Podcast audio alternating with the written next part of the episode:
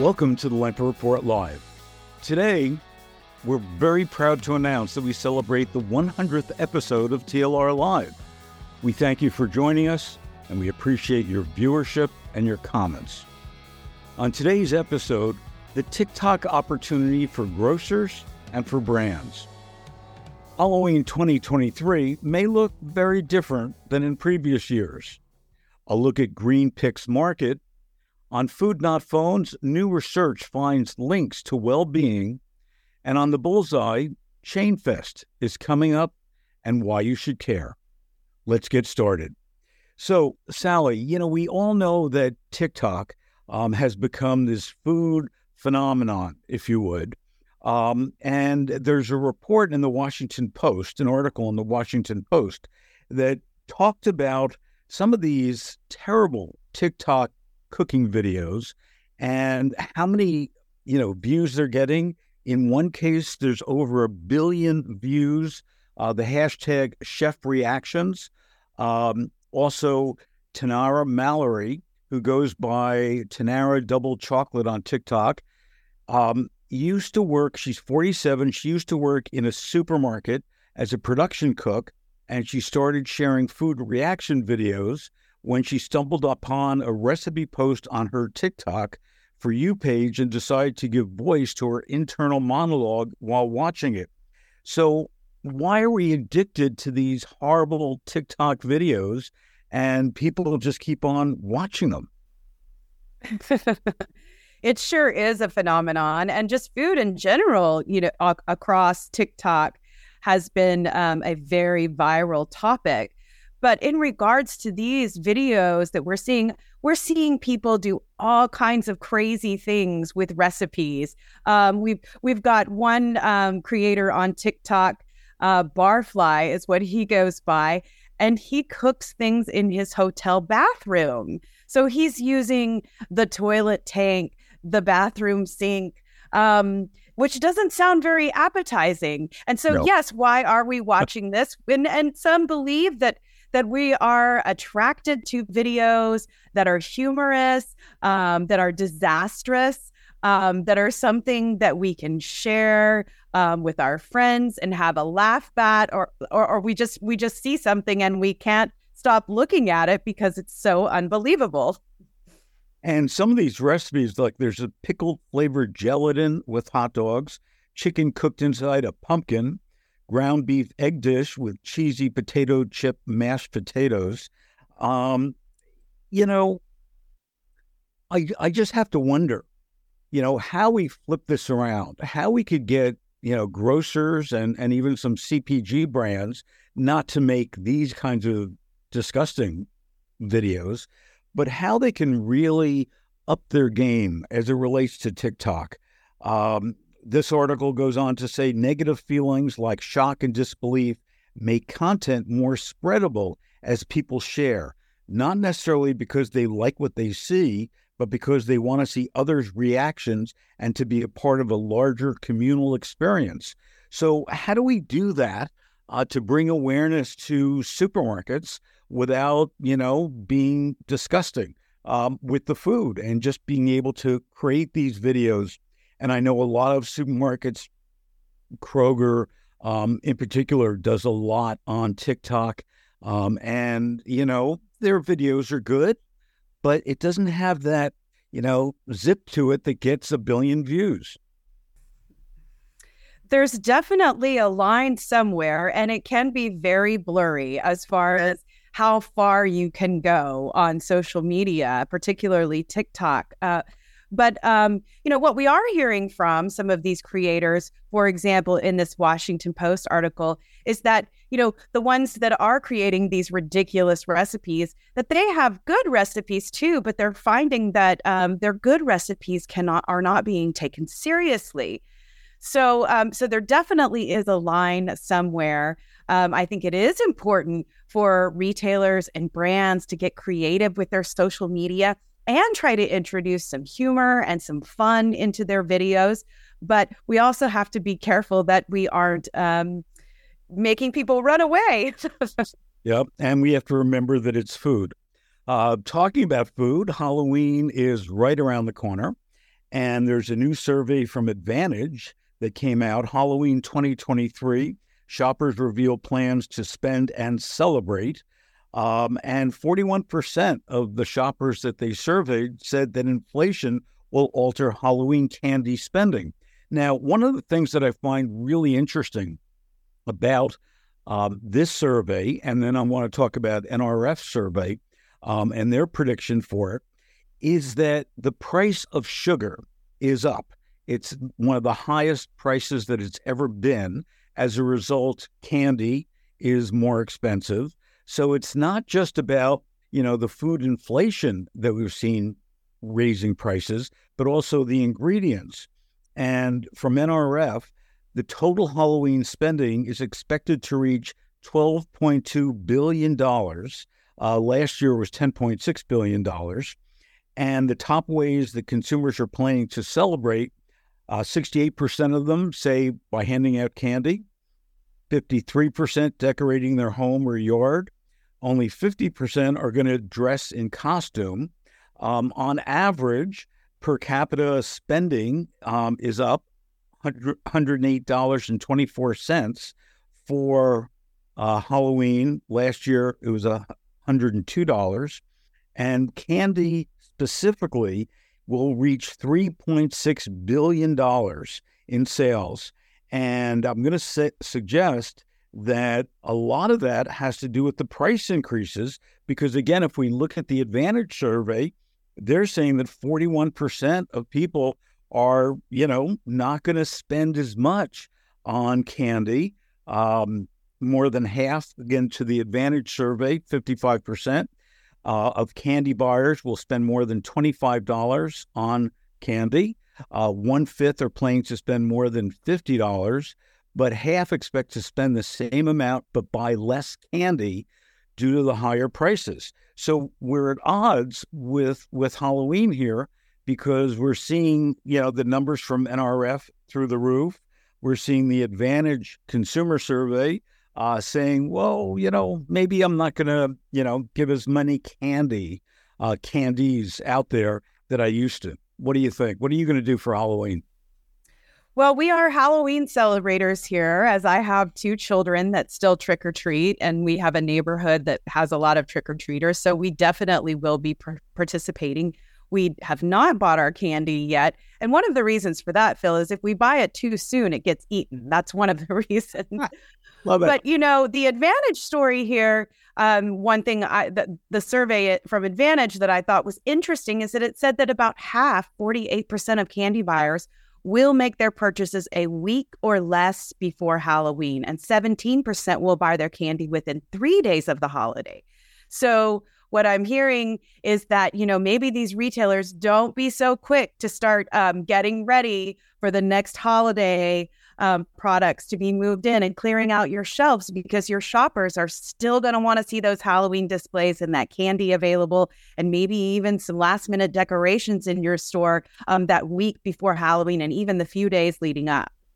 That's that's a great point uh, because these retailers, you know, um, here in Los Angeles, I've been seeing Halloween displays for at least a month, um, if not longer, and you know, it's sort of like boring. It takes away the excitement of being able to go in the store and get pumpkins and, and do those things. And when I'm in the grocery stores, um, I'm looking in people's carts and I don't see them buying the Halloween candy. They've got these huge displays, but it's probably to your point. You know, they, they're afraid that if they bring it home, they're going to eat it. It's not going to last very long uh, to get to Halloween. Um, there's a new market uh, called Green Picks Market. It's cashierless, contactless, and cashless. It is in the suburb of Atlanta. Um, and what's interesting, it's very similar to Amazon Go, where you you know scan the app when you go into the store. It opens up the turnstile, and then sensors on the shelves and cameras throughout the store detect when a product has been picked up, put down, or carried out the door. Uh, but there's an interesting twist to Green Picks versus Amazon Go. What is it? Well, they're using AI to um, to really um, help the the shopper have a more personalized experience, um, to find products that are suited to them. And so when you get on their app and you get and you and you sign up and download this technology, um, not only are you getting the fric- frictionless shopping when you go in the store um, and you're not having to deal with self checkout, which I know a lot of people have been expressing their frustration with lately. Um, the store themselves is not having to worry about theft as much, which we've talked a lot. Um, but also, the shoppers are getting a more personalized experience um, with interacting with this app and choosing their products. And the other thing that I love is this store, and it's a small store only has um, better for you brands in it. Um, so we're talking about you know co- combining convenience, technology, and products that are better. Uh, we don't need a supermarket that has forty-two thousand products in it. Um, now, on Food Not Phones this week, we want to talk about the link between food and well-being. And there's a new survey uh, that has come out it's from the Ando Foundation and Nissin Food Products. It's called Satisfaction with Food Enjoyment and Variety Survey. Uh, it was actually part of the 2022 Gallup World Poll, and they asked consumers around the world um, three aspects of the food they ate in the seven days before they were interviewed whether they mostly enjoyed their food, thought it was mostly healthy, and felt like they had lots of choices in the types of food. What did they find? Well, what they found was that um, 82% described their food as mostly healthy. Healthy. We'll start there. But um, 87% say that they mostly enjoyed the food that they recently ate. And so, so what we're hearing from people is that they are connecting the food that they are eating on a regular basis with their well-being, um, which we want our eating experiences to um, to make us feel like we are eating healthy, that it is serving our well being. You know, as we have been talking about with Food Not Phones, we're talking about um, focusing on the meal itself, the preparation, the family time, the time with our friends, the connecting face to face, and putting our phones down and really taking in the experience of enjoying our food. So there there is a connection here in this survey that's telling us that you know a lot of people are saying that they have a really great experience with their food. And when we look around the world, um, it a bit surprising to me. Um, the people of Puerto Rico, Greece, and Norway enjoy their food more than diners in any other countries. And they surveyed 142 different countries. Uh, Lithuania had the lowest food enjoyment of any European country. And the highest level of enjoyment, um, as I said, was not only in Puerto Rico, but that part of the world um, in the Caribbean. Overall, people living in North America, Latin America, and Caribbean were most happy with what was on their plates, with an average satisfaction score of 96%. So, you know, when I when I look at that, it makes me wonder, you know, what supermarkets could or should be doing to make food more enjoyable um, in North America uh, for people. Certainly, you know, pre pandemic when people were sampling, that gave them a lot of enjoyment. Um, they were happy with it. But this correlation between mental well being, eating healthy, and enjoying your food is really something fascinating to me. And to be honest with you, nothing that I've thought about before. So when we look at Food Not Phones, um, the next event is coming up on Thanksgiving. Let's make sure that we try to combine all three of those factors. Thanks, Sally. This week on Lost in the Supermarket, I took a deep dive into vertical farming with Irving Fain, co founder and CEO of Bowery Farming, and discussed why this combination of farming and technology is just so very important for the planet. For the complete episode, just log on to supermarketguru.com, and here's what he had to say. So we see behind you these racks of produce items, you know, growing. Let's talk a little bit about the technical aspect of vertical farming. Um, it's not just having racks um, with dirt um, and and plants in there. Uh, really talk about the the technology that's involved. Talk about how it works. And and I want to. You asked something before that I didn't really cover, and, and I want to use this. It's a good opportunity. Farmers are, are actually quite technical, as you know, far, field field based farmers, and in fact, farming is a, a technology focused craft and has been for quite some time. It always bothered me when people said, "Oh, there's been no innovation in farming," and I always kind of said that's not true at all. In fact, there's been enormous amounts of innovations in farming. It's just different types of innovation, and so there's a deep technical focus in the way we grow and harvest and manage our land today what we're doing at Bowery is we're bringing different technologies in a different approach. And so you have a set of farmers already who are becoming a lot more conversant with technology already. And what we're doing is bringing a different type of technology, a different manner of growing. And, and to the point you made earlier, it certainly attracts a either a different type of farmer or at least it opens the door to individuals and younger people who may not have ever considered farming because they don't live near farmland or they don't come from a farming family. But what we do at Bowery offers them an opportunity to be a part of growing food, which is something that's been core to our country since the founding of our country. There's something very gr- nice and fulfilling about being able to feed the community you're a part of.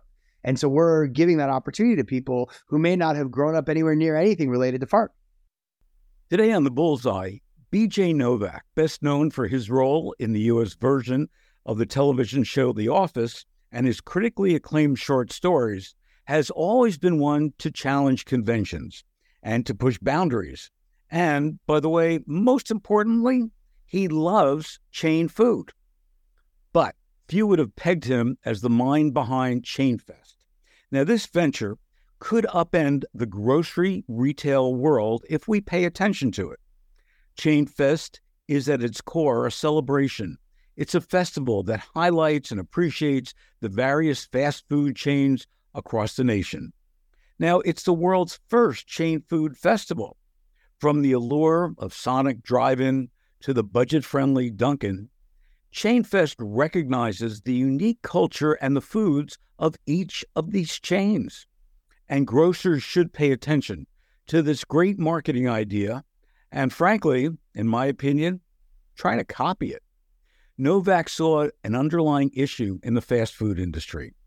Most chains, despite their distinct offerings, followed the same old conventions, providing a similar customer experience regardless of the brand or the type of food. So he got together with a chef and envisioned Chain Fest as a platform to showcase the nostalgia consumers feel for chain restaurants that he himself feels. In addition to the already mentioned ones, there's also Chili's, Jack in the Box, Panda Express, Pizza Hut, and Red Robin. Chainfest takes place December 1st, 2nd, and 3rd at Hollywood's Naya Studios and features just one reimagined iconic menu item from each of the restaurant. They then pair it with beverages from Pepsi and specialty cocktails from Guinness, Smirnoff, Crown Royal, and Captain Morgan. This fest is not for kids. Chainfest started in 2021 during COVID on the streets of Los Angeles and was a smash hit. In fact, these days, its invitation list has a 20,000 plus person wait list of those who want to attend these exclusive events. Now, December 1st and 2nd, I checked, they're already sold out. There are a few tickets that remain for December 3rd, that's Sunday, and they cost $75. And it covers the cost of all the foods, not the alcohol. Why do I say that grocers should check it out and embrace the concept? Well, I've come up with five really good reasons. Number one, building brand loyalty. In an age where consumers can get any product delivered to our doorsteps, what keeps us from walking into a store? Brand loyalty. Chainfest allows the chain brands to connect with consumers on a very personal level, creating deeper connections that go beyond mere transactions. That's critical. Number two, showcasing innovations. It's a great way for the grocery industry that's rapidly evolving with advancement in supply chain management, AI driven shopping assistance, sustainable sourcing, to really be able to communicate that directly to consumers. An event like ChainFest could become a platform for retailers, grocery retailers, to showcase their innovations, demonstrating to consumers that they are future ready in a location other than in the store to attract new customers. When people are in your store, you've already got them. Let's go outside the four walls.